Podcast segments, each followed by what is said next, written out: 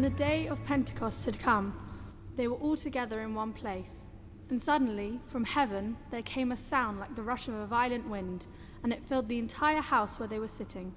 Dividing tongues, as of fire, appeared among them, and a tongue rested on each of them.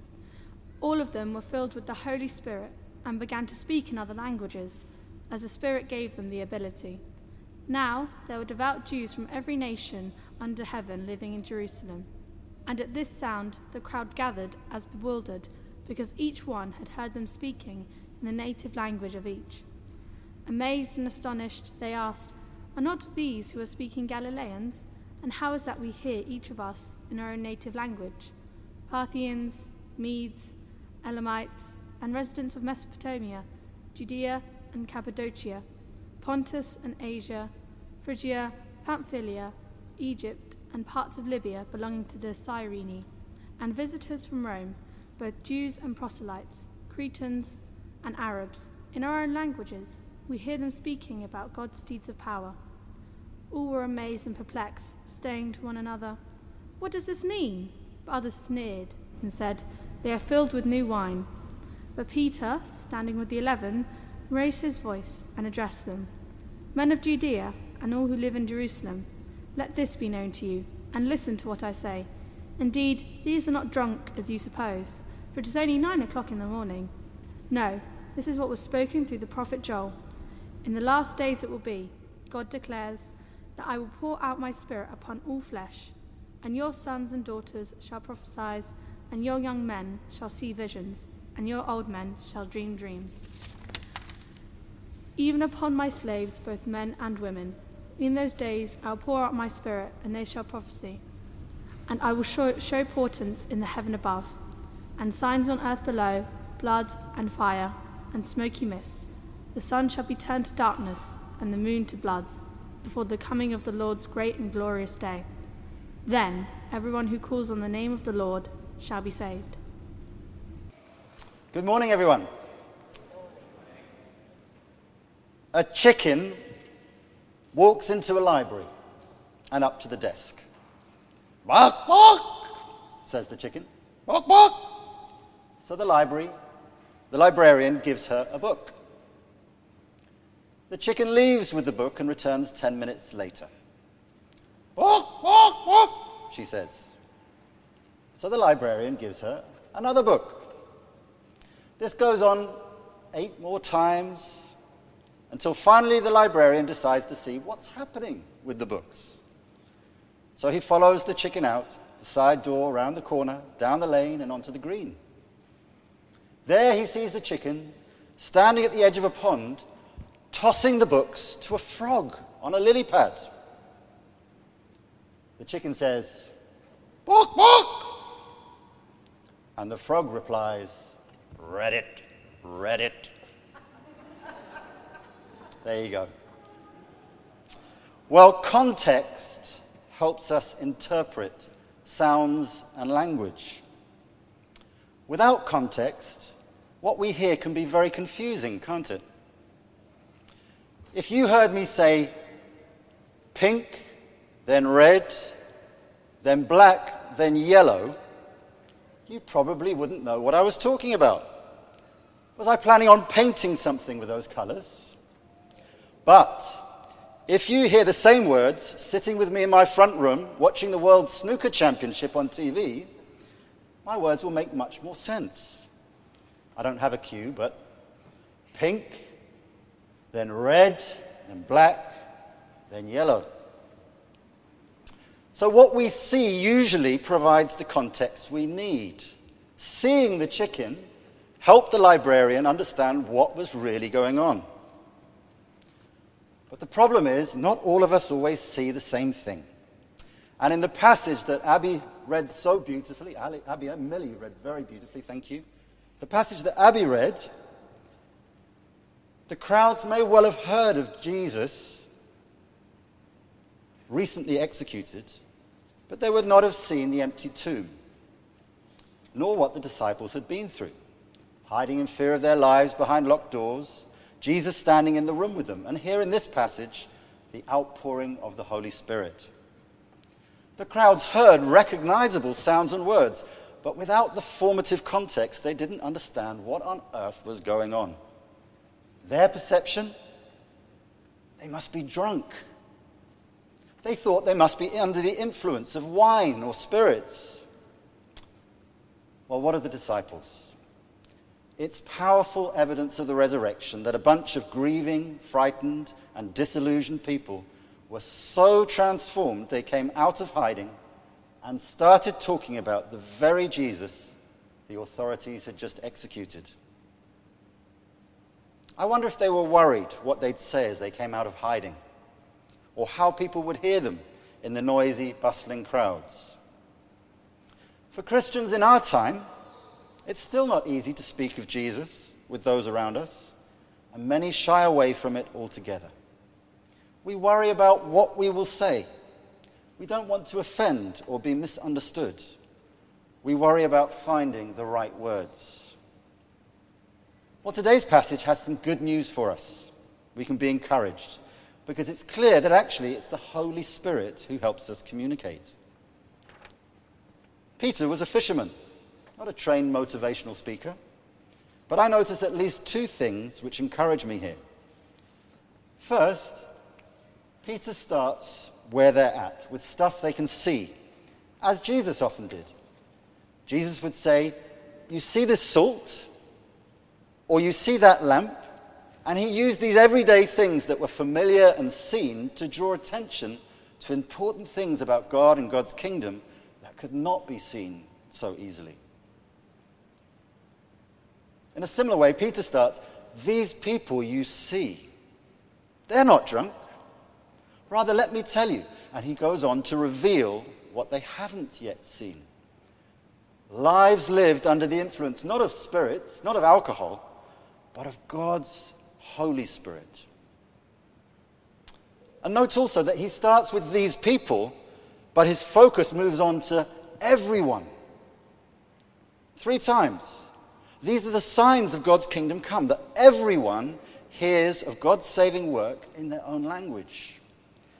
That God's Holy Spirit is being recently poured out on all people. And that God's rescue is for anyone and everyone. Second thing that encourages me is that Peter is humble, honest, and straightforward.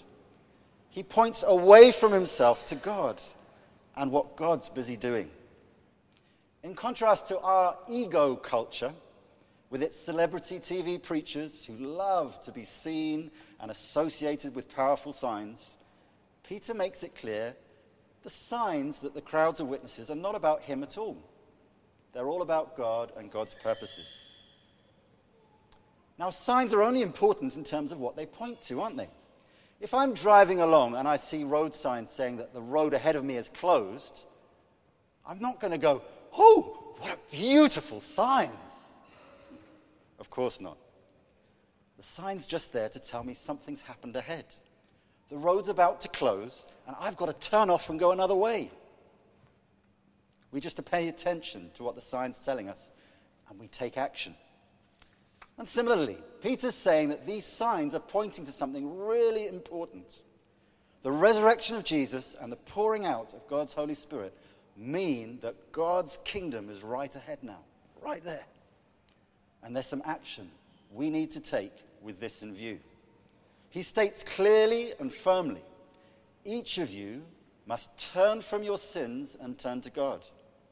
Be baptized in the name of Jesus for the forgiveness of your sins then you too can receive the Holy Spirit. Remember, Peter is equally clear that these opportunities of God's, of God's rescue and of God's Holy Spirit are for, they're for who? VIPs? Perhaps very religious types only? Maybe just those in some kind of dire need? No. He says it's for everyone. Anyone and everyone humble enough to call out to God and ask for it. So, if we haven't done that yet, may I ask, what is it we're waiting for? Because an incredibly exciting adventure is waiting for us. The third thing that encourages me is that as the disciples bravely do the possible, God, by His Spirit, does something most people would think of as impossible. The disciples are heard speaking as many languages as there are countries represented. How amazing would that be to be part of? And then there's the result 3,000 were added to their number that day. Wow. Can you imagine 3,000 new Christians trying to come to church with us here? I think this should encourage and challenge us who want to see our church growing here at St. Albans. But we need to understand this correctly. The message of this passage is not that if we go and stand and preach to the crowds at Vicarage Road or White Hart Lane, that our church will suddenly grow overnight. It's that the Holy Spirit makes changes and we need to be under his influence. As the followers of Jesus receive the Holy Spirit he's given them, amazing changes take place. And these changes will impact the nature and growth of the church. Those who naturally are afraid and worried, the passage told us, are filled with courage and inspired to joyfully share good news. Those who naturally are very different from each other and stubbornly opinionated, they are drawn together around shared food, teaching, prayer, and worship. Those naturally selfish, greedy, or just overly worried about finances, there they are selling property in order to take care for those who have needs. And this united, authentic, caring community is attractive. It draws and welcomes and points people to Jesus. Do you know what it's called? Of course you do. It's called church. And who does Peter tell us it's made up of? Let's have a quick look as we come into close. Young and old, men and women. So, young people, part of church, older people, key part of church, men and women, people from diverse cultures, languages, and backgrounds. All of us together living under the influence of the Holy Spirit. Now, if some of us have brought national flags today, if you've brought your flags, give us a wave. Countries that you've got associations with, I'm ama- constantly amazed in church how much I don't know about people. Natural Russian speaker, I learned today. Amazing. Beautiful flags. Thank you. Thank you so much for bringing them. We wanted to see the national flags because, as we're told in Revelation 7, verse 9, this multicultural church, an all age church, it's a foretaste of heaven. Revelation 7, verse 9 says, A huge crowd of people, too numerous to count, from every background, nation, race, and tongue, were celebrating together around the throne of God, united in declaring the works and worship of God. What an amazing thing to be involved in. Finally, the result of living under the Holy Spirit's influence. Towards the end of the chapter at Acts 2, there's a deep sense of awe that comes over everyone. We're praising God together and enjoying the goodwill of the people. And there's this thing again of growth. Each day, the Lord added to their number. Now, here's something to think about. If God had not worked through these spirit influenced people, we at St. Albans would not be here worshipping more than 2,000 years later. It was the birth of the church, wasn't it? And what happened in the following years, they didn't stop. As you've got on the front of your order of service today, there's a map of the people who came at the first Pentecost, but from there, they went to the nations, mainly from Rome, wasn't it? If we want to see our church here at St. Albans grow, God wants to use us, you and me, to do it. To fill us by His Spirit, to come out of lockdown hiding, as it were, and to lovingly share with people, in word and action, as we're led, good news of the kingdom of God and our Lord Jesus. We have in our schools and on our doorstep people from many different cultures, backgrounds, and languages living next door, living across the road. Will we allow ourselves to be moved by God's Holy Spirit to meet them, befriend them, and at the right time share our Christian life and hope with them? Now, if talking to neighbors or new people is too scary, why not try talking to family members or friends first? Let's ask them what would church need to look like to make you want to come? What would church need to look like to make you want to come? In closing, let's go back to our chicken friend. Not scared at all, the chicken, was he? I love the fact that our chicken was so committed to the frog. Eight times she brings the frog a book, in spite of the frog claiming to know it all. Well, let's pray for God's heart of courage and compassion, for grace to not give up loving and serving people and for the Spirit of the living God to shine in and speak through us. Amen.